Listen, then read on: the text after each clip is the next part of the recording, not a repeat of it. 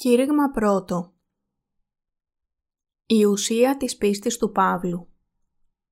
Ενωθείτε με τον Χριστό αφού πεθάνετε ως προς την αμαρτία. Επιστολή προς Ρωμαίους, κεφάλαιο 7, εδάφια 1 έως 4 Ή αγνοείτε αδελφοί, διότι λαλώ προς γινώσκοντας των νόμων, ότι ο νόμος έχει κυριότητα επί του ανθρώπου εφόσον χρόνων ζει, διότι η ύπανδρος γυνή είναι δεδεμένη δια του νόμου με τον άνδρα ζώντα. Εάν δε αποθάνει ο ανήρ, απαλάτεται από του νόμου του ανδρός.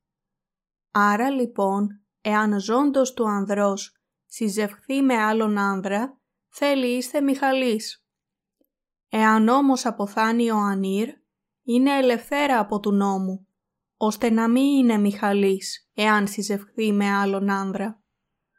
Λοιπόν, αδελφοί μου, κι εσείς εθανατώθητε ως προς τον νόμον, δια του σώματος του Χριστού, δια να συζευχθείτε με άλλον, τον αναστάντα εκ νεκρών, δια να καρποφορήσομεν εις τον Θεόν.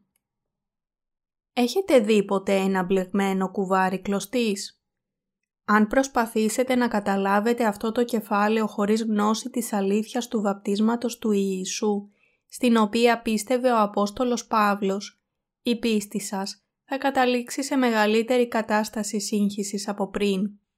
Ο Παύλος, σε αυτό το κεφάλαιο, λέει ότι επειδή ο κάθε ένας είναι απόλυτα αμαρτωλός απέναντι στον νόμο του Θεού, κάποιος μπορεί να πάει στον Ιησού Χριστό και να αναγεννηθεί μόνο αφού πεθάνει πνευματικά. Η αλήθεια που αναγνώρισε ο Παύλος Στην επιστολή προς Ρωμαίους, κεφάλαιο 7, εδάφιο 7, λέει «Τι λοιπόν θέλω με νηπεί, ο νόμος είναι αμαρτία, μη γέννητο, αλλά την αμαρτίαν δεν εγνώρισα, η μύδια του νόμου». Ο Παύλος συνεχίζει διότι και την επιθυμίαν δεν ήθελον γνωρίσει, εάν ο νόμος δεν έλεγε μη επιθυμήσεις. Επιπλέον προσθέτει «Αφορμήν δε λαβούσα η αμαρτία δια της εντολής, εγέννησεν εν πάσαν επιθυμίαν». Ο Παύλος συνειδητοποίησε ότι παραβίαζε όλες τις 613 εντολές του Θεού. Με άλλα λόγια, δεν ήταν τίποτε περισσότερο παρά μία μάζα αμαρτίας που δεν θα μπορούσε να κάνει τίποτε άλλο παρά να διαπράττει αμαρτίες. Επειδή ήταν απόγονος του πρώτου ανθρώπου Αδάμ, γεννήθηκε μέσα σε ανομίες και η μητέρα του τον συνέλαβε μέσα σε αμαρτία. Κάθε ένας που γεννιέται σε αυτόν τον κόσμο αμαρτάνει, αρχίζοντας από την ίδια την στιγμή της γέννησής του. Είναι για αυτό ανίκανος να τηρήσει τις εντολές του Θεού πώς θα μπορούσαν αυτές οι μάζες αμαρτίας να τηρήσουν όλες τις 613 εντολές και τον νόμο του Θεού; Μόνο όταν αναγνωρίζουμε ότι είμαστε αμαρτωλοί ενώπιον του νόμου του Θεού, μπορούμε να πάμε στον Ιησού Χριστό, που είναι η δικαιοσύνη του Θεού, και να αναγνωρίσουμε ότι μπορούμε τελικά να ελευθερωθούμε από την αμαρτία μέσω του Ιησού Χριστού. Ο Ιησούς Χριστός έγινε η δικαιοσύνη του Θεού. Μας έφερε αυτήν την δικαιοσύνη του Θεού μέσω του βαπτίσματός του από τον Ιωάννη και του αίματός του στον Σταυρό. Επομένως, πρέπει όλοι να μάθουμε και να πιστέψουμε στην δικαιοσύνη του Θεού. Ο λόγος που πρέπει να πιστέψουμε στον Ιησού είναι επειδή αυτή η δικαιοσύνη του Θεού βρίσκεται σε Αυτόν. Γνωρίζετε και πιστεύετε στην δικαιοσύνη του Θεού; Η δικαιοσύνη του Θεού είναι το μυστικό που είναι κρυμμένο στο Ευαγγέλιο του Ήδατος και του Πνεύματος. Αυτό το μυστικό περιλαμβάνεται στο βάπτισμα που ο Ιησούς έλαβε από τον Ιωάννη στον ποταμό Ιορδάνη. Θέλετε να ξέρετε αυτό το μυστικό; Αν θέλετε να πιστέψετε σε αυτήν την αλήθεια, θα λάβετε την δικαιοσύνη του Θεού μέσω της πίστης σας. Προτού μάθουμε για τον νόμο και τις εντολές του Θεού, νομίζαμε ότι δεν ήμασταν αμαρτωλοί, ακόμα και αν είχαμε διαπράξει αμαρτίες σε καθημερινή βάση. Αλλά αφού αρχίσαμε να παρακολουθούμε την Εκκλησία, αναγνωρίσαμε ότι ήμασταν πράγματι πολύ αμαρτωλοί και ότι θα καταλήγαμε στον πνευματικό θάνατο λόγω των αμαρτιών που αποκαλύφθηκαν σε εμάς. Κατά συνέπεια, για να οδηγηθούν οι ψυχές των Ιησού Χριστό, ο Απόστολος Παύλος θυμήθηκε τις προηγούμενες ημέρες του, όταν πίστευε λανθασμένα, έχοντας παρανοήσει τον νόμο και τις εντολές του Θεού. Εδώ είναι ένα παράδειγμα που θα σας βοηθήσει να καταλάβετε τον ρόλο του νόμου του Θεού. Κρατώ την βίβλο εδώ, τώρα. Αν κρύψω κάτι μεγάλης αξίας ανάμεσα στα φύλλα αυτής της βίβλου λέγοντας «Μην προσπαθήσετε να κοιτάξετε μέσα σε αυτό το βιβλίο για να ανακαλύψετε τι κρύβεται εκεί» και ύστερα το αφήσω εδώ στο τραπέζι για λίγο, πώς θα αντιδράσετε εσείς; Από τη στιγμή που ακούσατε τα λόγια μου, θα αισθανθείτε την επιθυμία να ανακαλύψετε τι κρύβεται σε εκείνη τη βίβλο. Και ως αποτέλεσμα αυτής της περιέργειας θα παραβιάζατε την οδηγία μου. Την ίδια στιγμή που αναρωτιέστε μέσα σας για το τι υπάρχει κρυμμένο σε εκείνη τη βίβλο, δεν θα έχετε άλλη επιλογή παρά να το ανακαλύψετε. Αλλά εάν δεν σας είχα διατάξει να μην ψάξετε ποτέ σε αυτήν την βίβλο, δεν θα είχατε αισθανθεί τον πειρασμό. Παρόμοια, όταν ο Θεός μας διατάζει, οι αμαρτίες που ήταν κρυμμένες μέσα μας θα φανερωθούν ανάλογα με τις περιστάσεις. Ο νόμος που έχει δώσει ο Θεός στην ανθρωπότητα έχει τον ρόλο να φανερώσει την αμαρτία στις καρδιές των ανθρώπων. Δεν μας τον έδωσε για να μπορούμε να τον τηρήσουμε και να τον ακολουθήσουμε, αλλά μάλλον ο νόμος μας δόθηκε για να αποκαλυφθούν οι αμαρτίες μας. Όλοι θα χαθούμε αν δεν πάμε στον Ιησού Χριστό και αν δεν πιστέψουμε στην δικαιοσύνη του Θεού που βρίσκεται στο βάπτισμα που ο Ιησούς έλαβε από τον Ιωάννη και το αίμα του και το αίμα που έχησε στο Σταυρό. Πρέπει να λάβουμε υπόψη ότι ο ρόλος του νόμου είναι να μας φέρει στον Χριστό και να μας βοηθήσει να πιστέψουμε στην δικαιοσύνη του Θεού μέσω αυτού. Για αυτό ο Απόστολος Παύλος βεβαίωσε «Αφορμήν δε λαβούσα η αμαρτία δια της εντολής, εγέννησεν ενεμή, πάσαν επιθυμίαν». Ρωμαίους, κεφάλαιο 7, εδάφιο 8. Μέσω του νόμου του Θεού, ο Απόστολος Παύλος μας παρουσίασε ποιες είναι οι βασικές αρχές της αμαρτίας. Ομολόγησε ότι από την φύση του ήταν αμαρτωλός, αλλά απέκτησε αιώνια ζωή πιστεύοντας την δικαιοσύνη του Θεού που δόθηκε από τον Ιησού Χριστό. Ο θρήνος και η πίστη του Παύλου Ο Παύλος είπε τα εξής «Ταλέπορος άνθρωπος εγώ, τι θέλει με ελευθερώσει από του σώματος του θανάτου τούτου; Ευχαριστώ εις τον Θεόν δια Ιησού Χριστού του Κυρίου ημών. Ρωμαίους, κεφάλαιο 7, εδάφιο 24. Ο Παύλος αναγνώρισε το γεγονός ότι ακόμα και αυτός που κατήχε την δικαιοσύνη του Θεού εξακολουθούσε να αμαρτάνει και ότι έτσι η δικαιοσύνη του Θεού απαιτεί το ακόμα περισσότερο. Όχι μόνο για τον ίδιο, αλλά και για την υπόλοιπη ανθρωπότητα. Πρέπει να λάβουμε την δικαιοσύνη του Θεού, γνωρίζοντας σωστά τα μυστικά που κρύβονται στο βάπτισμα που έλαβε ο Ιησούς και πιστεύοντας σε Αυτήν. Εσείς και εγώ πρέπει να μάθουμε και να πιστεύουμε στην δικαιοσύνη του Θεού που βρίσκεται στο βάπτισμα του Χριστού και στο αίμα του στον Σταυρό. Μόνο τότε η ψυχή και η σάρκα μας, που δεν έχουν καμία άλλη επιλογή παρά να αμαρτάνουν, μπορούν να λυτρωθούν από τις αμαρτίες τους. Δεν πρέπει να ξεχάσουμε το γεγονός ότι το βάπτισμα του Χριστού και το αίμα του στο Σταυρό εκπλήρωσαν την δικαιοσύνη του Θεού. Εκείνοι που δεν ξέρουν την δικαιοσύνη του Θεού μπορούν μόνο να παραμείνουν ως το τέλος αμαρτωλοί όσο σκληρά και αν προσπαθήσουν να τηρήσουν τον νόμο Του. Πρέπει να αναγνωρίσουμε ότι ο νόμος του Θεού δεν δόθηκε σε εμάς για να τον τηρήσουμε, αλλά οι νομικιστές δεν συνειδητοποιούν ότι το μυστικό της λύτρωσης βρίσκεται στο βάπτισμα που έλαβε ο Ιησούς και στο αίμα του στον Σταυρό. Ως αποτέλεσμα, παρανοούν τον νόμο του Θεού, νομίζοντας ότι δόθηκε σε αυτούς για να τον υπακούν και συνεχίζουν να ζουν σε σύγχυση.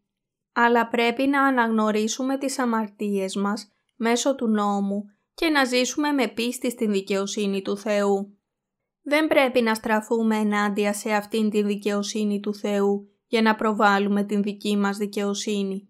Μάλλον πρέπει να πιστέψουμε στην δικαιοσύνη του Θεού που εκπληρώθηκε με το βάπτισμα του Χριστού και το αίμα τους στον Σταυρό. Με άλλα λόγια, χρειάζεται να μάθουμε να ευχαριστούμε τον Κύριό μας, ο οποίος έχει εκπληρώσει την δικαιοσύνη του Θεού. Για αυτό, κοιτάζοντας την σάρκα του, φώναξε αρχικά «Ταλέπορος άνθρωπος εγώ», αλλά εξακολουθούσε να δίνει ευχαριστίες στον Θεό μέσω του Ιησού Χριστού. Ο λόγος που ο Παύλος έκανε αυτήν την ομολογία ήταν επειδή όσο περισσότερο είχε αμαρτήσει, τόσο περισσότερο το βάπτισμα του Ιησού και το αίμα του στον Σταυρό εκπληρώνει την δικαιοσύνη του Θεού. Και εμείς επίσης μπορούμε να φωνάξουμε με χαρά και νίκη, επειδή έχουμε σωθεί με την πίστη μας στον Ιησού Χριστό, παρόλο που και εμείς ζούμε δύσκολη ζωή ανάμεσα στον νόμο της σάρκας και αυτόν της δικαιοσύνης του Θεού.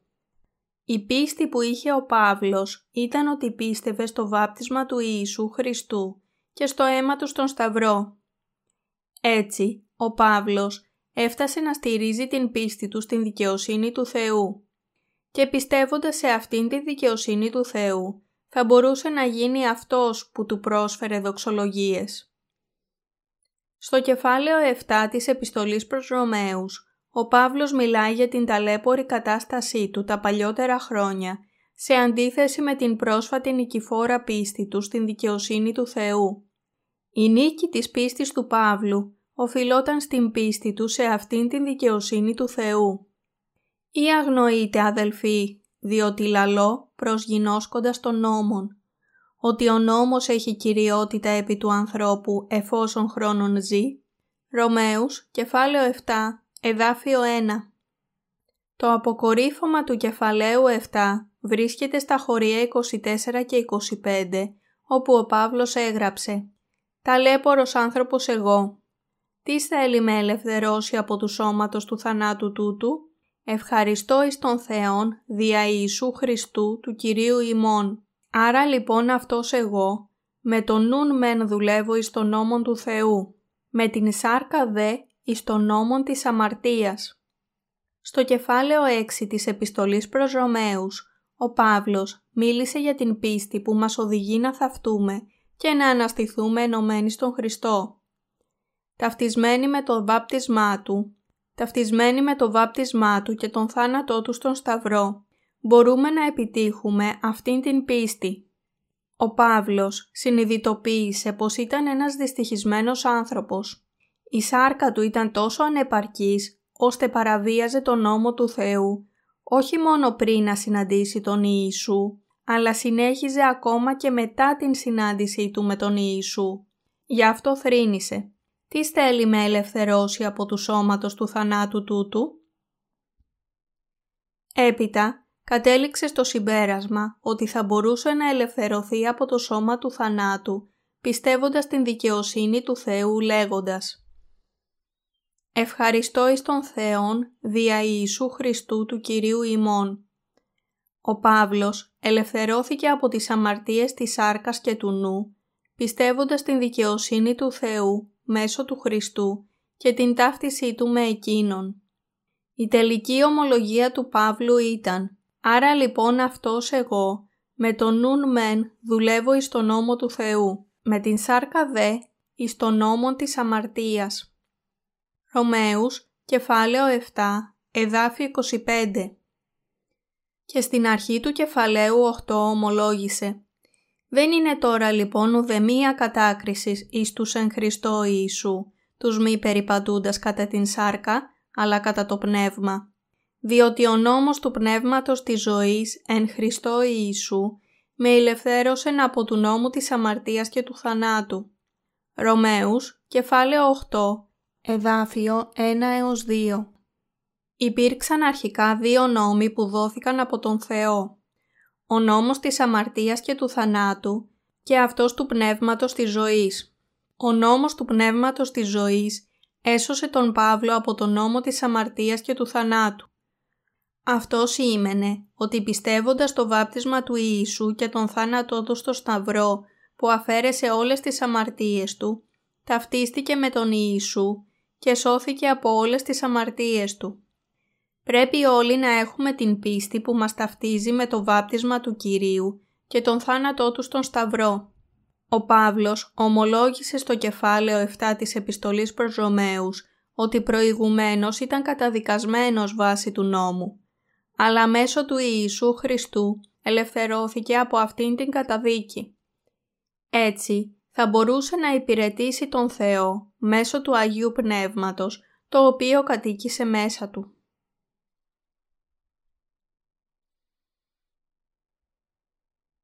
Η αλήθεια που αναγνώρισε ο Παύλος Ο Παύλος ομολόγησε «Ο νόμος είναι αμαρτία, μη γέννητο, αλλά την αμαρτία δεν εγνώρισα, η μύδια του νόμου». Ρωμαίους, κεφάλαιο 7, εδάφιο 7 Δεν θα μπορούσε να ήξερε την επιθυμία αν ο νόμος δεν έλεγε «μη επιθυμήσεις». Ο Παύλος εξήγησε την σχέση ανάμεσα στον νόμο και την αμαρτία λέγοντας «Αφορμήν δε λαβούσα η αμαρτία δια της εντολής, εγέννησεν εν εμή πάσαν επιθυμίαν». Αυτό σημαίνει ότι οι ανθρώπινες καρδιές είναι τελείως γεμάτες από αμαρτία. Από τη στιγμή που οι άνθρωποι συλλαμβάνονται στην μήτρα της μητέρας τους, συλλαμβάνονται μέσα στην αμαρτία και θα γεννηθούν με τα δώδεκα είδη αμαρτιών. Αυτά τα δώδεκα είδη αμαρτιών είναι μοιχεία, πορνεία, δολοφονία, κλοπή, έντονη επιθυμία, διαφθορά, εξαπάτηση, ασέλγεια, πονηρό μάτι, βλασφημία, περηφάνεια, ανοησία.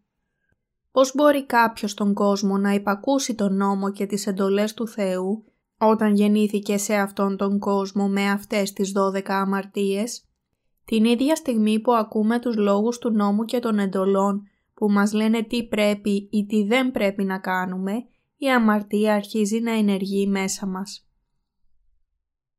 Όταν δεν ξέραμε τον νόμο και τις εντολές του Θεού, οι αμαρτίες μέσα μας κοιμόντουσαν ήσυχα. Αλλά όταν ακούσαμε τις εντολές που μας είπαν τι να κάνουμε και τι να μην κάνουμε, αυτές οι αμαρτίες βγήκαν και μας έκαναν να αμαρτάνουμε ακόμα περισσότερο.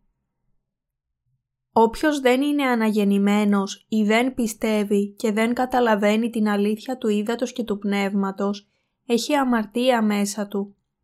Αυτή η αμαρτία που έχει ενεργοποιηθεί από τους λόγους των εντολών παράγει έπειτα ακόμα περισσότερες αμαρτίες. Ο νόμος, ο οποίος λέει στους ανθρώπους τι να κάνουν και τι να μην κάνουν, είναι σαν ένας εκπαιδευτής που προσπαθεί να δαμάσει την αμαρτία. Εν τούτης, η αμαρτία αντιτίθεται στις εντολές του Θεού και δεν υπακούει. Όταν ένας αμαρτωλός ακούει τις εντολές, οι αμαρτίες μέσα στην καρδιά του ενεργοποιούνται, οδηγώντας τον να διαπράττει ακόμα περισσότερες αμαρτίες. Μέσω των δέκα εντολών μπορούμε να αναγνωρίσουμε ότι έχουμε αμαρτία μέσα μας. Ο ρόλος του νόμου είναι να αποκαλύψει τις αμαρτίες μέσα στις καρδιές μας να μας κάνει να αναγνωρίσουμε ότι οι εντολές του Θεού είναι άγιες και να μας ξυπνήσει απέναντι στην αμαρτία μας. Από την φύση μας γεννηθήκαμε με την επιθυμία να έχουμε απληστία για όλα όσα έχει δημιουργήσει ο Θεός, συμπεριλαμβανομένης της ιδιοκτησίας ή των συντρόφων που δεν είναι δικοί μας. Έτσι, η εντολή που λέει μην επιθυμήσεις, μας φανερώνει ότι ήμασταν γεννημένοι αμαρτωλοί και από την ημέρα της γέννησής μας προορισμένοι να πάμε στον Άδη. Μας παρουσιάζει επίσης την ανάγκη για τον Σωτήρα που εκπλήρωσε τη δικαιοσύνη του Θεού. Για αυτό, ο Παύλος ομολόγησε ότι η αμαρτία εκμεταλλεύτηκε την ευκαιρία από την εντολή για να παράγει μέσα του όλους τους τρόπους της κακής επιθυμίας. Ο Παύλος συνειδητοποίησε ότι ήταν ένας μεγάλος αμαρτωλός που παραβίασε τις καλές εντολές του Θεού, επειδή ήταν εξ αρχής γεννημένος αμαρτωλός και είχε αμαρτία πριν πιστέψει στην δικαιοσύνη του Θεού. Εξετάζοντας το κεφάλαιο 7, ανακαλύπτουμε ότι ο Απόστολος Παύλος ήταν πολύ πνευματικός. Είχε εκτενή γνώση της βίβλου και είχε μεγάλη πνευματική κατανόηση και εμπειρία. Ήξερε σαφώς μέσα από τον νόμο ότι μέσα του υπήρχε αμαρτία που με τις εντολές παρήγαγε όλους τους τρόπους της κακής επιθυμίας. Γνώρισε ότι ο νόμος του Θεού είχε τον ρόλο της φανέρωσης των αμαρτιών που υπήρχαν μέσα του. Καθώς αυτές οι αμαρτίες αναβίωσαν, ομολόγησε επίσης ότι η εντολή που δόθηκε για να παράγει ζωή του έφερε τον θάνατο. Πώς είναι η πίστη σας; Είναι όπως του Παύλου; Δεν υπάρχει αμαρτία στην καρδιά σας, είτε πιστεύετε στον Ιησού είτε όχι; Σε αυτήν την περίπτωση, αυτό σημαίνει ότι ακόμα δεν ξέρετε την δικαιοσύνη του Θεού, δεν έχετε λάβει το Άγιο Πνεύμα και είστε αμαρτωλοί που προορίζεστε να πάτε στον Άδη για να κριθείτε για τις αμαρτίες σας. Παραδέχεστε αυτά τα γεγονότα. Αν ναι, τότε πιστέψτε στο Ευαγγέλιο του Ήδατος και του Πνεύματος, στο οποίο αποκαλύπτεται η δικαιοσύνη του Θεού. Θα σωθείτε από όλες τις αμαρτίες σας, θα κερδίσετε την δικαιοσύνη του Θεού και το Άγιο Πνεύμα θα έρθει σε εσάς. Πρέπει να πιστέψουμε στο Ευαγγέλιο του Ήδατος και του Πνεύματος. Η αμαρτία εξαπάτησε τον Παύλο, παίρνοντας αφορμή από την εντολή. Ο Απόστολος Παύλος είπε «Η εντολή ή της εδόθη προς ζωήν, αυτή ευρέθη ενεμή προς θάνατον, διότι η αμαρτία λαβούσα αφορμήν δια της εντολής, με εξυπάτησε και δια αυτής με εθανάτωσεν».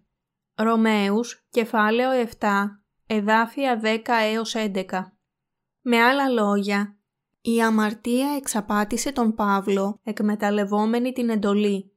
Ο Παύλος πίστεψε στην εντολή ότι ήταν πράγματι καλή και δίκαιη και όμως τα δώδεκα είδη αμαρτίας ήταν ζωντανά και υπέβοσκαν στην καρδιά του. Αυτό σήμαινε ότι εξαπατήθηκε από την αμαρτία επειδή δεν μπόρεσε να καταλάβει τον σκοπό των εντολών του Θεού. Αρχικά ο Παύλος σκεφτόταν ότι ο Θεός έδωσε τον νόμο για να τον υπακούει.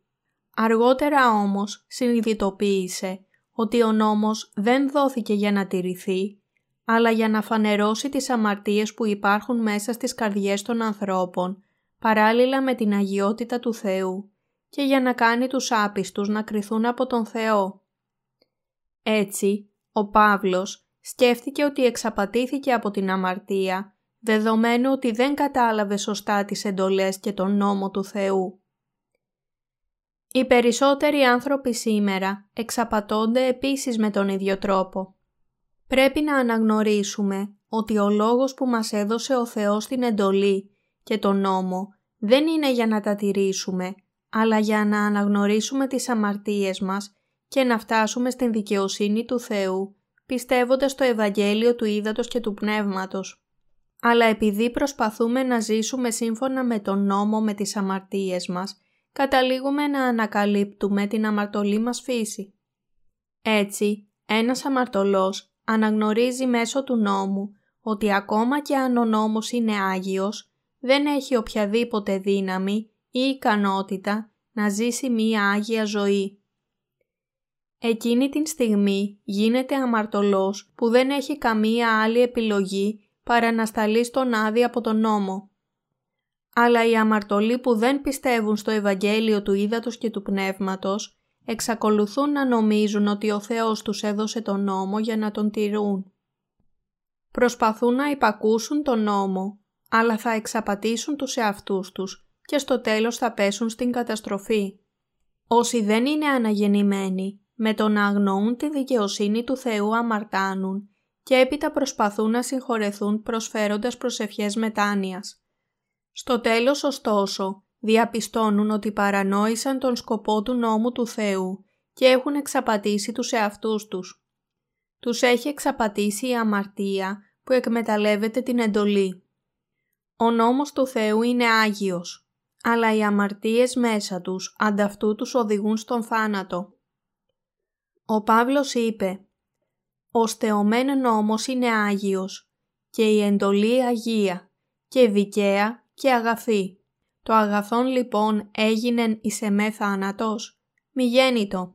Αλλά η αμαρτία, για να φανεί η αμαρτία, προξενούσα εις εμέ θάνατον δια του αγαθού, ώστε να γίνει καθ' υπερβολήν αμαρτωλός η αμαρτία δια της εντολής.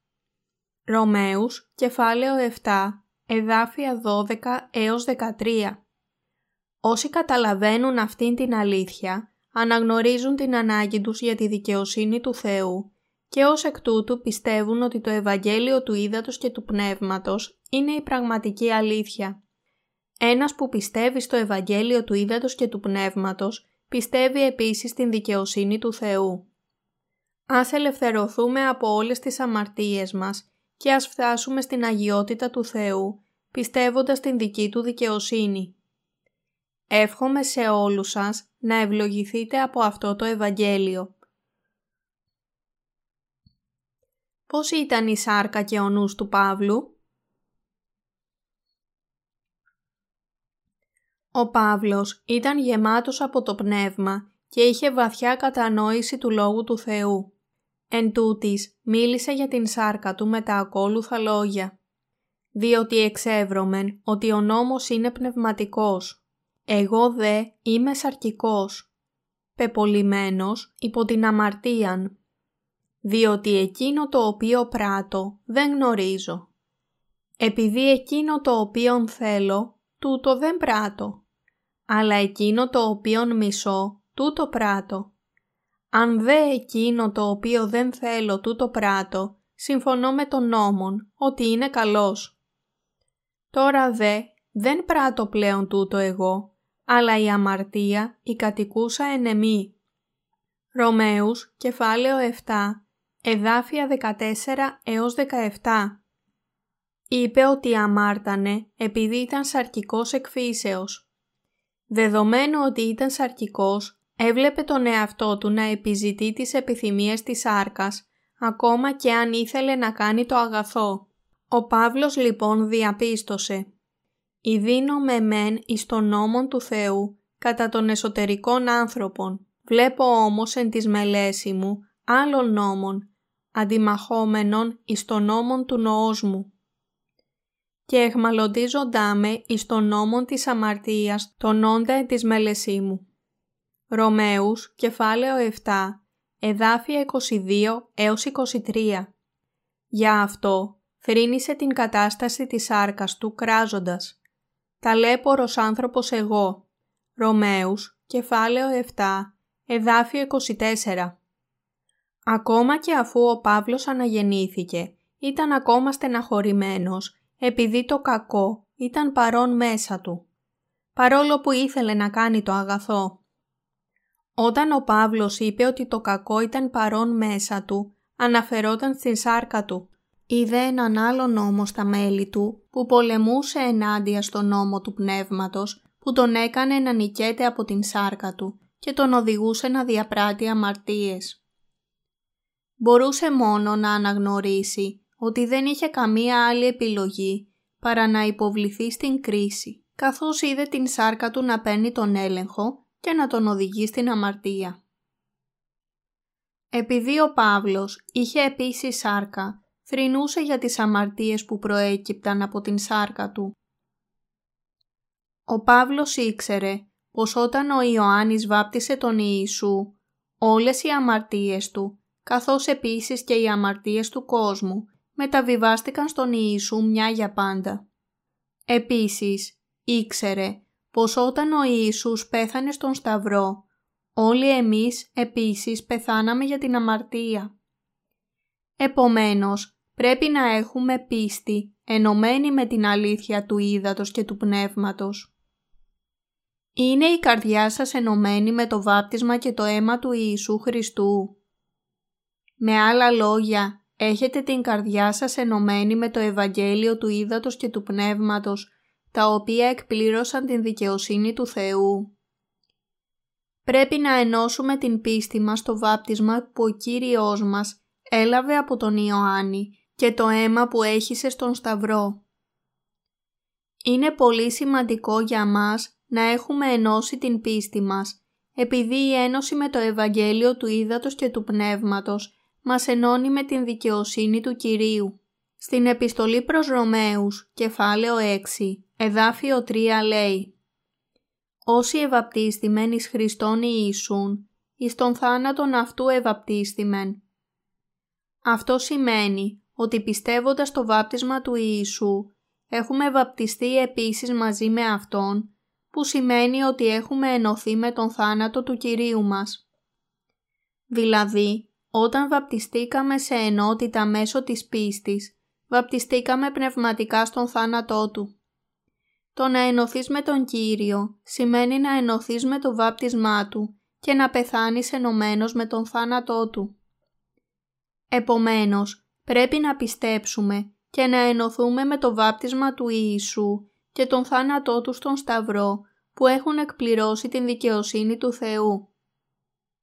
Αν δεν πιστεύετε ακόμα στο Ευαγγέλιο του Ήδατος και του Πνεύματος, το οποίο κρατά την δικαιοσύνη του Θεού, δεν είστε ενωμένοι με το βάπτισμα του Ιησού και τον θάνατό Του. Και είναι σε αυτό το Ευαγγέλιο που έχει αποκαλυφθεί η δικαιοσύνη του Θεού.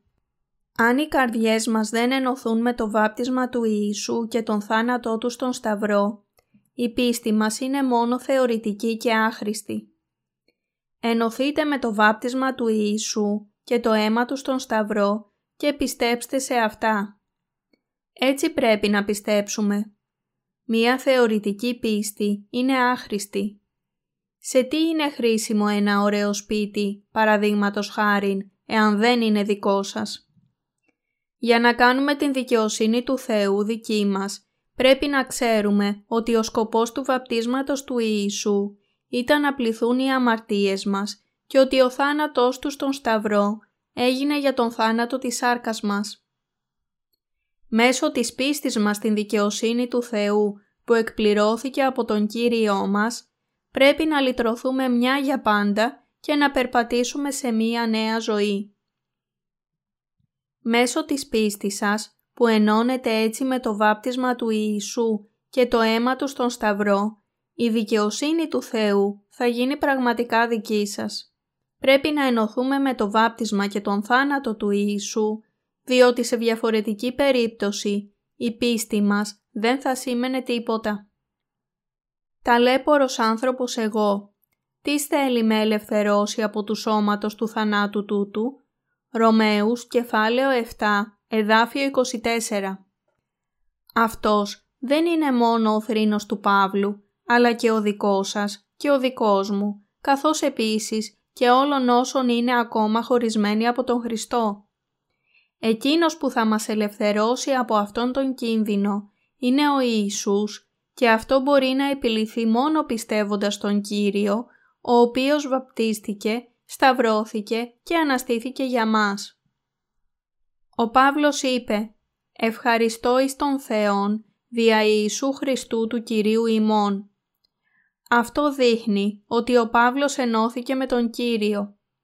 Πρέπει να πιστέψουμε ότι αν ενωθούμε και έχουμε πίστη ότι ο Κύριος μας έσωσε από τις αμαρτίες μας, μέσω του βαπτίσματος και του αίματος Του, θα συγχωρεθούμε και θα λάβουμε την αιώνια ζωή όλες οι αμαρτίες σας θα μεταβιβαστούν στον Ιησού Χριστό όταν πιστέψετε στο βάπτισμα του Ιησού με ενωμένη καρδιά.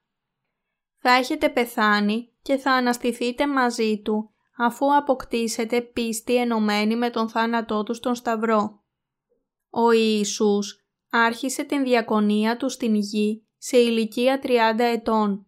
Το πρώτο πράγμα που έκανε στην αποστολή Του ήταν να πλύνει τις αμαρτίες μας με την βάπτισή του από τον Ιωάννη τον βαπτιστή. Γιατί βαπτίστηκε; Αυτό έγινε για να σηκώσει όλες τις αμαρτίες της ανθρωπότητας. Επομένως, όταν ενώσαμε την καρδιά μας με την δικαιοσύνη του Θεού που πραγματοποιήθηκε από τον Ιησού, όλες οι αμαρτίες μας μεταβιβάστηκαν πραγματικά στον Ιησού μέσω του βαπτίσματός Του. Όλες οι αμαρτίες μας μεταφέρθηκαν στον Ιησού και πλήθηκαν μια για πάντα. Ο Κύριος μας ήρθε πραγματικά στον κόσμο και βαπτίστηκε για να σηκώσει όλες τις αμαρτίες μας και πέθανε για να πληρώσει την ποινή τους.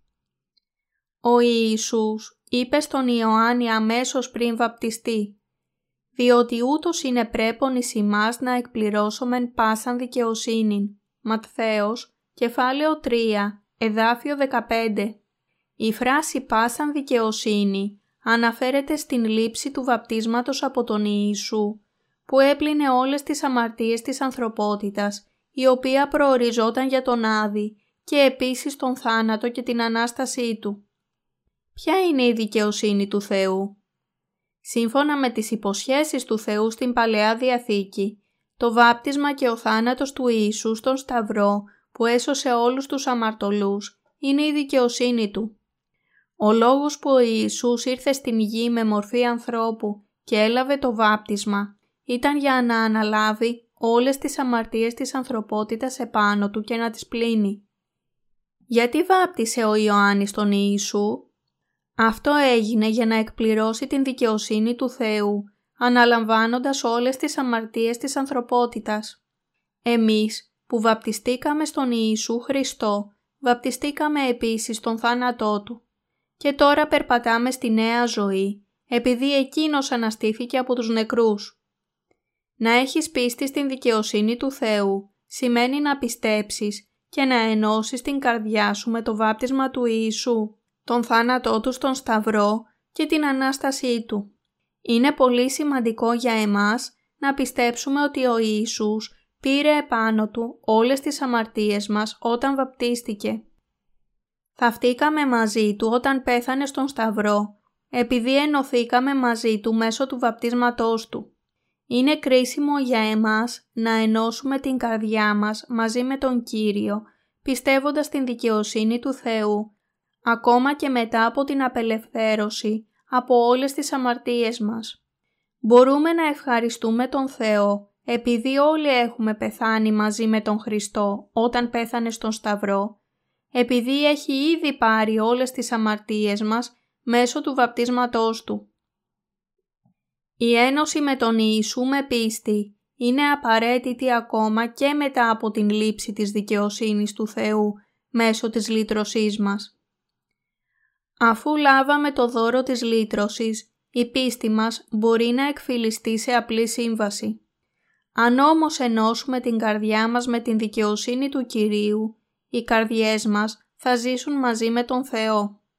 Αν ενωθούμε με την δικαιοσύνη του Θεού, θα ζήσουμε με Αυτόν. Αλλά αν όχι, τότε δεν μπορούμε παρά να γίνουμε ξένοι μαζί Του.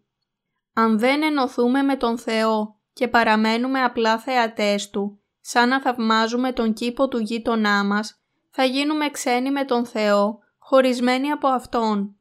Επομένως, πρέπει να ενωθούμε με τον Λόγο του Κυρίου και την δικαιοσύνη του Θεού με πίστη.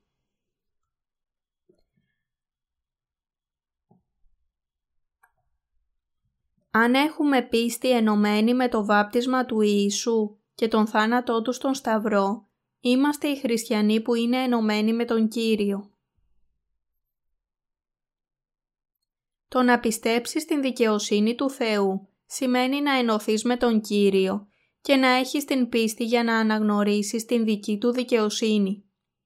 Κάθε πτυχή της ζωής μας πρέπει να ενωθεί με την δικαιοσύνη του Θεού. Έτσι πρέπει να ζήσουμε. Αν δεν ενωθούμε με την δική του δικαιοσύνη, θα γίνουμε δούλοι στην σάρκα και θα πεθάνουμε. Αλλά την ίδια στιγμή που ενώνουμε τους εαυτούς μας με την δικαιοσύνη του Θεού, όλες οι αμαρτίες μας θα συγχωρεθούν. Γινόμαστε δούλοι του Θεού μόνο όταν ενώσουμε την καρδιά μας με την δικαιοσύνη του Κυρίου. Όλα τα έργα του Θεού θα γίνουν τότε σχετικά με μας και με αυτόν τον τρόπο όλα τα έργα και η δύναμή Του θα γίνουν δικά μας. Αντίθετα, αν δεν ενωθούμε με Αυτόν, θα παραμείνουμε ξένοι με τη δική Του δικαιοσύνη. Είμαστε ασθενείς και αδύναμοι στην σάρκα, ακριβώς όπως ήταν ο Παύλος. Γι' αυτό πρέπει να ενώσουμε την καρδιά μας με την δικαιοσύνη του Θεού. Πρέπει να ενωθούμε και να πιστέψουμε ότι ο Ιησούς βαπτίστηκε από τον Ιωάννη και σταυρώθηκε για να μας σώσει από όλες τις αμαρτίες μας. Αυτό είναι το είδος της πίστης που ευχαριστεί τον Θεό και φέρνει ευλογίες στα σώματα και τις ψυχές μας. Αν πιστεύουμε στο έργο του Κυρίου με την καρδιά μας ενωμένη με πίστη, όλες οι υποσχεμένες ευλογίες του ουρανού θα είναι επίσης δικές μας. Γι' αυτό πρέπει να ενωθούμε μαζί Του. Αφετέρου, αν δεν ενώσουμε την καρδιά μας με την δικαιοσύνη του Θεού, δεν θα Τον υπηρετούμε. Οι χριστιανοί που δεν ενώνουν τις καρδιές τους με την δικαιοσύνη του Θεού, αγαπούν τις κοσμικές τιμές περισσότερο από οτιδήποτε άλλο. Δεν είναι σε τίποτε διαφορετικοί από τους άπιστους του κόσμου. Αναγνωρίζουν την αξία της δικαιοσύνης του Θεού μόνο όταν στερούνται τις περιουσίες τους που αγαπούν τόσο όσο και τις ζωές τους. Τα υλικά δεν έχουν αξία ή δύναμη για να έχουν τον έλεγχο πάνω στη ζωή των ανθρώπων. Μόνο η δικαιοσύνη του Κυρίου μπορεί να μας δώσει την συγχώρεση των αμαρτιών, αιώνια ζωή και ευλογίες. Τα υλικά δεν αξίζουν στη ζωή μας. Πρέπει να αναγνωρίσουμε ότι αν ενωθούμε με την δικαιοσύνη του Κυρίου, εμείς, καθώς επίσης και η πλησίαν μας, θα ζήσουμε. Οι καρδιές μας πρέπει να είναι ενωμένες με την δικαιοσύνη του Κυρίου. Πρέπει να ζήσουμε με πίστη και να ενώσουμε την καρδιά μας με τον Χριστό. Η πίστη που είναι ενωμένη με την δικαιοσύνη του Χριστού είναι όμορφη. Τελικά, εκείνο που λέει ο Παύλος στο κεφάλαιο 7 είναι ότι πρέπει να ζήσουμε πνευματική ζωή ενωμένη με τον Κύριο. Έχετε δει ποτέ κανέναν που έχει γίνει δούλος του Θεού χωρίς η καρδιά του να είναι ενωμένη με την δική του δικαιοσύνη. Δεν υπάρχει κανένας. Έχετε δει κανέναν που αναγνωρίζει το Ευαγγέλιο του Ήδατος και του Πνεύματος ως τον απαραίτητο όρο για την συγχώρεση των αμαρτιών που να μην είναι ενωμένος με την δικαιοσύνη του Θεού. Δεν υπάρχει κανένας. Άσχετα από το πόσο ξέρουμε την βίβλο, η πίστη μας θα είναι άχρηστη αν δεν είναι ενωμένη με την δικαιοσύνη του Θεού και πιστεύουμε ότι με πίστη στο βάπτισμα του Ιησού και το αίμα του στον Σταυρό μπορούμε να ελευθερωθούμε από όλες τις αμαρτίες μας. Ακόμα και αν έχουμε λάβει κάποτε την συγχώρεση των αμαρτιών και παρακολουθούμε την Εκκλησία, αν δεν είμαστε ενωμένοι με την δική του δικαιοσύνη, είμαστε αμαρτωλοί που δεν έχουν κανένα μέρος στο σχέδιο του Κυρίου. Αν και λέμε ότι πιστεύουμε στον Θεό, θα είμαστε χωρισμένοι από τον Κύριο αν δεν ενωθήκαμε με τη δική του δικαιοσύνη. Πρέπει να ενωθούμε με την δικαιοσύνη του Θεού αν θέλουμε να παρηγορηθούμε να ενισχυθούμε και να οδηγηθούμε από τον Χριστό. Έχετε λάβει την δικαιοσύνη του Θεού και την συγχώρεση όλων των αμαρτιών σας, πιστεύοντας το Ευαγγέλιο του Ήδατος και του Πνεύματος; Υπηρετείτε ακριβώς όπως ο Παύλος τον νόμο του Θεού με τον νου σας, ενώ η σάρκα σας υπηρετεί καθημερινά τον νόμο της αμαρτίας. Πρέπει να είμαστε πάντα ενωμένοι με την δικαιοσύνη του Θεού. Τι θα συμβεί αν δεν είμαστε ενωμένοι με την δικαιοσύνη του Θεού; Θα καταστραφούμε. Αλλά εκείνοι που είναι ενωμένοι με την δικαιοσύνη του Θεού θα ζήσουν ενωμένοι με την Εκκλησία του Θεού. Πιστεύω στην δικαιοσύνη του Θεού σημαίνει να είμαι ενωμένος με την Εκκλησία και τους δούλους του Θεού. Μπορούμε να συνεχίσουμε να ζούμε με πίστη μόνο όταν είμαστε ενωμένοι με την δικαιοσύνη του Θεού καθημερινά. Εκείνοι που έχουν συγχωρεθεί για τις αμαρτίες τους, πιστεύοντας τη δική του δικαιοσύνη, πρέπει να είναι ενωμένοι με την Εκκλησία του Θεού καθημερινά. Δεδομένου ότι η σάρκα θέλει πάντα να υπηρετεί τον νόμο της αμαρτίας, πρέπει πάντα να μελετούμε τον νόμο του Θεού και να ζούμε με πίστη. Μπορούμε να είμαστε ενωμένοι με τον Κύριο αν συνεχίζουμε να μελετούμε και να εστιάζουμε την προσοχή μας στην δικαιοσύνη του Θεού. Εμείς που πιστεύουμε στην δικαιοσύνη του Θεού πρέπει να ενωθούμε με την Εκκλησία και τους δούλους του Θεού σε καθημερινή βάση. Για να γίνει αυτό πρέπει πάντα να θυμόμαστε την δικαιοσύνη του Θεού. Πρέπει να σκεφτόμαστε για αυτήν και να είμαστε ενωμένοι με την Εκκλησία του Θεού καθημερινά. Πρέπει να μελετούμε το γεγονός ότι ο Κύριος βαπτίστηκε στην θέση μας για να σηκώσει όλες τις αμαρτίες μας. Όταν είμαστε ενωμένοι με αυτήν την πίστη και την δικαιοσύνη του Θεού, Θα έχετε ειρήνη από τον Θεό και θα ανανεωθείτε. Θα ευλογηθείτε και θα ενδυναμωθείτε από Αυτόν. Ενωθείτε με την δικαιοσύνη του Θεού. Θα βρείτε τότε νέα δύναμη. Ενωθείτε με το βάπτισμα του Ιησού μέσα στην δικαιοσύνη του Θεού τώρα. Όλες οι αμαρτίες σας θα αφαιρεθούν. Ενώστε την καρδιά σας με τον θάνατο του Χριστού στον Σταυρό. Θα πεθάνετε και εσείς μαζί Του. Ενωθείτε με την Ανάστασή Του. Θα ζήσετε και εσείς ξανά. Με λίγα λόγια, όταν ενώνετε την καρδιά σας με τον Χριστό, θα πεθάνετε και θα αναστηθείτε με τον Χριστό και έτσι θα ελευθερωθείτε από όλες τις αμαρτίες σας. Τι συμβαίνει αν δεν ενωθούμε με τον Χριστό; Μπορεί να μπερδευτούμε και να ρωτήσουμε γιατί βαφτίστηκε ο Ιησούς; Η μόνη διαφορά μεταξύ της Παλαιάς Διαθήκης και της Καινής Διαθήκης είναι ότι η πρώτη μιλάει για την τοποθέτηση των χεριών και η τελευταία μιλάει για το βάπτισμα. Και λοιπόν, ποιο είναι το σπουδαίο πράγμα; Μία γνωσιολογική ή θεωρητική πίστη δεν είναι πραγματική πίστη και τελικά οδηγεί τους πιστούς της να περιπλανηθούν μακριά από τον Θεό.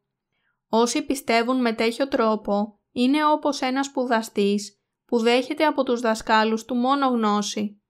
Αν ο σπουδαστής σεβόταν πραγματικά τους δασκάλους του, θα μάθαινε επίσης από τους ευγενικούς χαρακτήρες τους, την ηγεσία ή τις σπουδαίες τους προσωπικότητες.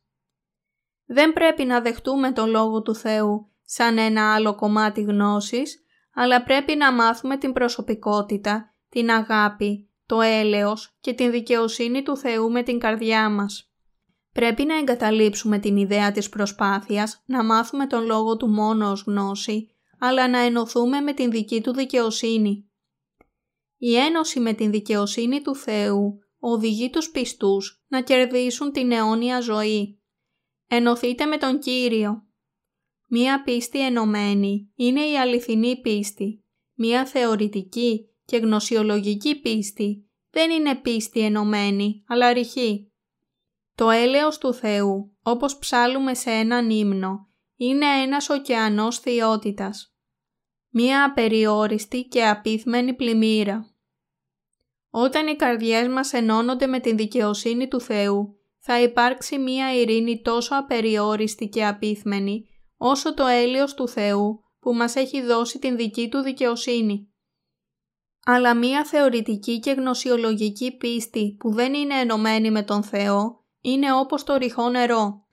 Αν η θάλασσα είναι ρηχή, αναταράζεται, αφρίζει εύκολα, αλλά η θαυμάσια ροή των γαλανών κυμάτων στον ωκεανό, όπου τα βάθη είναι πολύ μεγάλα, είναι απερίγραπτη. Αλλά το νερό στα ριχά, όταν χτυπούν τα κύματα στην ακτή, σπάζει, αφρίζει και σηκώνεται επάνω βρώμικο. Η πίστη των ανθρώπων που δεν είναι ενωμένη με την δικαιοσύνη του Θεού είναι όπως αυτά τα κύματα στα ριχά νερά. Οι καρδιές εκείνων που είναι ενωμένοι με τον Λόγο του Θεού είναι βαθιά επικεντρωμένες στον Κύριο, ακλόνητες και ασάλευτες σε όλες τις περιστάσεις. Οι καρδιές τους κινούνται προς το θέλημα του υψίστου. Αλλά εκείνοι που οι καρδιές τους δεν ενώνονται στην δική του δικαιοσύνη, κλονίζονται εύκολα με το μικρότερο πρόβλημα. Πρέπει να έχουμε πίστη ενωμένη με τον Κύριο. Πρέπει να ενωθούμε στον Λόγο του Θεού. Δεν πρέπει να ταραζόμαστε με ασήμαντα θέματα. Όσοι είναι ενωμένοι με τον Κύριο έχουν βαπτιστεί με τον Χριστό, πέθαναν με τον Χριστό και αναστήθηκαν πάλι με τον Χριστό από τον θάνατο. Καθώς δεν ανήκουμε πλέον στον κόσμο, πρέπει να ενωθούμε με την δικαιοσύνη του Θεού και να είμαστε ευάρεστοι σε Εκείνον που μας έχει δεχτεί ως δούλους της δικαιοσύνης. Αν ενωθούμε με την δικαιοσύνη του Θεού, θα έχουμε πάντα ειρήνη, θα είμαστε ευτυχείς, γεμάτοι δύναμη, επειδή η δύναμη του Κυρίου θα γίνει δική μας. Με την δύναμη και τις ευλογίες του δικές μας, θα ζήσουμε με μεγάλες ευλογίες. Αν ενωθούμε με πίστη με το βάπτισμα του Ιησού και το θάνατό του στον Σταυρό, όλη η δύναμή του θα γίνει δική μας. Ενώστε την καρδιά σας με τον Κύριο. Αν ενωθείτε με τον Κύριο, θα ενωθείτε επίσης με την Εκκλησία του Θεού. και εκείνοι που είναι ενωμένοι με τον Θεό θα ενωθούν ο ένας με τον άλλον κάνοντας τα έργα τους στην κοινωνία τους και αναπτυσσόμενοι μαζί στην πίστη τους, στον λόγο Του. Εν τούτης, αν δεν ενώσουμε την καρδιά μας μαζί με τον Χριστό, θα τα χάσουμε όλα. Ακόμα και αν η πίστη μας είναι τόσο μικρή όσο η σπόρη του συναπιού, ο Κύριος έχει συγχωρέσει ήδη τις αμαρτίες μας μια για πάντα. Πρέπει να είμαστε ενωμένοι με αυτήν την αλήθεια καθημερινά παρά τις αδυναμίες μας. Μόνο μία πίστη ενωμένη θα σας επιτρέψει να ζήσετε και να δώσετε ευχαριστίες στον Θεό μέσω του Ιησού Χριστού. Όταν είμαστε ενωμένοι με την δικαιοσύνη του Κυρίου, βρίσκουμε νέα δύναμη και οι καρδιές μας γίνονται ακλόνητες. Οι καρδιές μας δικαιώνονται όταν είμαστε ενωμένοι με τον Λόγο του Θεού. Είναι αδύνατο να αποκτήσουμε την αποφασιστικότητα να υπηρετήσουμε τον Κύριο ακολουθώντας τις σκέψεις μας. Όταν είμαστε ενωμένοι με το βάπτισμα του Ιησού, τον Σταυρό και την Ανάστασή Του, η πίστη μας θα αυξηθεί και θα μένει σταθερά στην Γραφή. Πρέπει να ενώσουμε την καρδιά μας μαζί με τον Κύριο. Μόνο η πίστη που είναι ενωμένη με Αυτόν είναι αληθινή πίστη.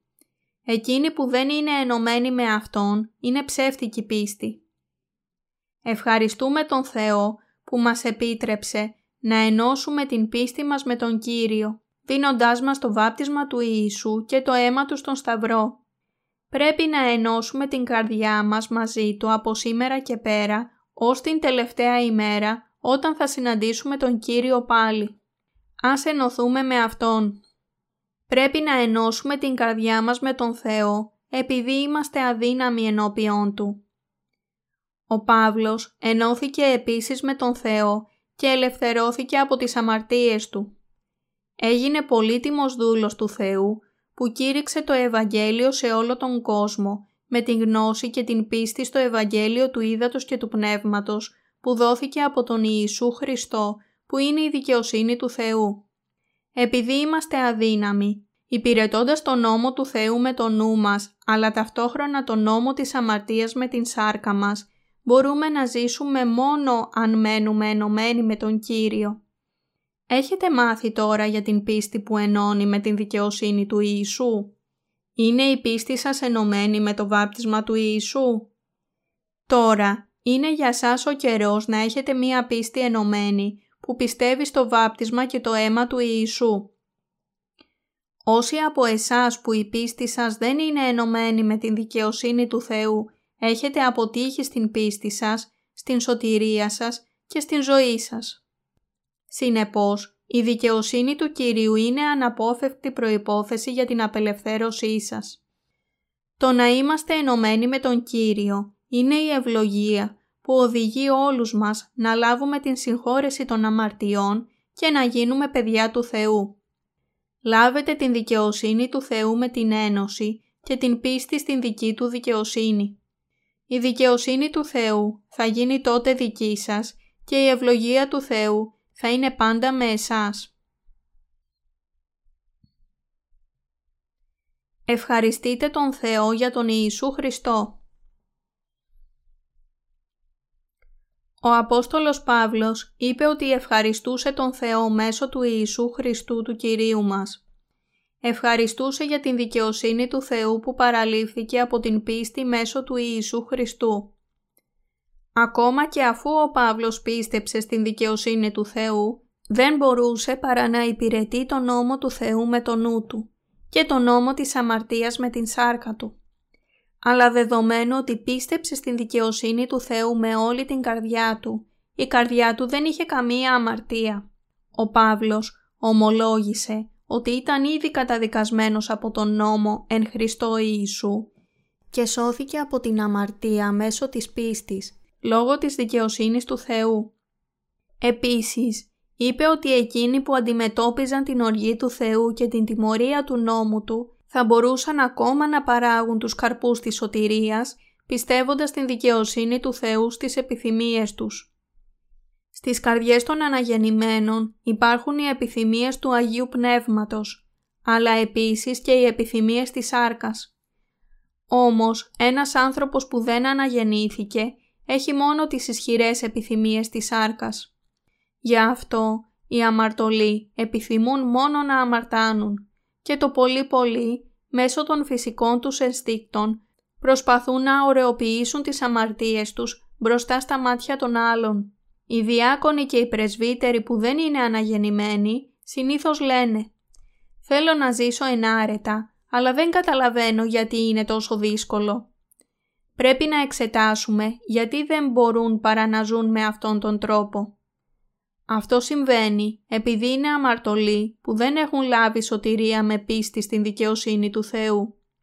Στις καρδιές τους υπάρχει αμαρτία, επειδή η δικαιοσύνη του Θεού δεν βρίσκεται μέσα σε αυτές. Αλλά στις καρδιές των αναγεννημένων υπάρχουν η δικαιοσύνη του Θεού και το Άγιο Πνεύμα, όμως καμία αμαρτία. Όταν ο Παύλος είχε αμαρτία στην καρδιά του θρυνούσε, διότι δεν πράττω το αγαθόν το οποίον θέλω, αλλά το κακόν το οποίον δεν θέλω, τούτο πράττω. Ταλέπορος άνθρωπος εγώ. Τι θέλει με ελευθερώσει από του σώματος του θανάτου τούτου; Ωστόσο, ο Παύλος πρόσθεσε ευθύς αμέσως. Ευχαριστώ εις τον Θεόν δια Ιησού Χριστού του Κυρίου ημών. Ρωμαίους, κεφάλαιο 7, εδάφιο 25. Αυτό σημαίνει ότι έλαβε σωτηρία από όλες τις αμαρτίες του, πιστεύοντας τον Ιησού Χριστό, ο οποίος είχε εκπληρώσει την δικαιοσύνη του Θεού. Εκείνο που προσπαθούσε να πει ο Παύλος στο κεφάλαιο 7 είναι ότι πριν, όταν ήταν θρησκευόμενος χωρίς αναγέννηση, δεν ήξερε ποιος ήταν ο ρόλος του νόμου, αλλά είπε ότι εκείνος που τον ελευθέρωσε από την δύστιχη κατάσταση που προκλήθηκε από την αμαρτία ήταν ο Ιησούς Χριστός, που είχε εκπληρώσει την δικαιοσύνη του Θεού. Όποιος πιστεύει ότι ο Ιησούς Χριστός εκπλήρωσε την δικαιοσύνη του Θεού για να μας ελευθερώσει από την αμαρτία, αυτός θα σωθεί. Όσοι πιστεύουν στην δικαιοσύνη του Θεού, υπηρετούν τον νόμο του Θεού με το νου, αλλά με την σάρκα υπηρετούν τον νόμο της αμαρτίας. Η σάρκα τους εξακολουθεί να ρέπει προς την αμαρτία επειδή δεν έχουν αλλάξει ακόμα, παρόλο που έχουν αναγεννηθεί. Η σάρκα επιθυμεί την αμαρτία, αλλά ο νους που πιστεύει στην δικαιοσύνη του Θεού θέλει να ακολουθήσει την δικαιοσύνη του Θεού. Αφετέρου, όσοι δεν έχουν λάβει την συγχώρεση των αμαρτιών, θα οδηγηθούν και από το νου τους και από την σάρκα τους να διαπράττουν μόνο την αμαρτία, επειδή στα βάθη της καρδιάς τους υπάρχει αμαρτία αλλά όσοι ξέρουν και πιστεύουν στην δικαιοσύνη του Θεού, τηρούν τη δική του δικαιοσύνη. Ευχαριστούμε τον Θεό μέσω του Ιησού Χριστού, επειδή ο Χριστός εκπλήρωσε όλη την δικαιοσύνη του Θεού. Ευχαριστούμε τον Κύριο που μας έδωσε την δική του δικαιοσύνη και μας οδήγησε να πιστέψουμε σε Αυτήν.